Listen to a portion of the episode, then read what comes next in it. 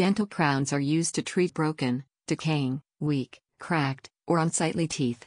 They are caps that cover teeth and resemble real teeth. Discuss dental crowns with your dentist to understand how they can mimic and protect your teeth.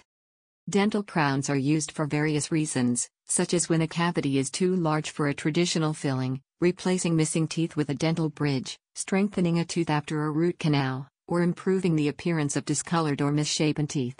Crowns are made of porcelain, ceramic, gold, metal alloys, acrylic, or composite resins.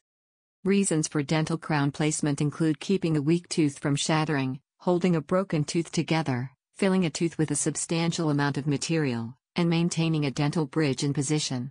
Dental crowns are recommended for cracked, chipped, or fractured teeth, decayed teeth, and teeth with large cavities for fillings. The tooth that will receive the crown is first prepared by removing any remaining decay and sculpting it to accept the crown. An impression of the teeth is taken and sent to a dental laboratory to create the crown. A temporary crown is placed while the permanent one is being made.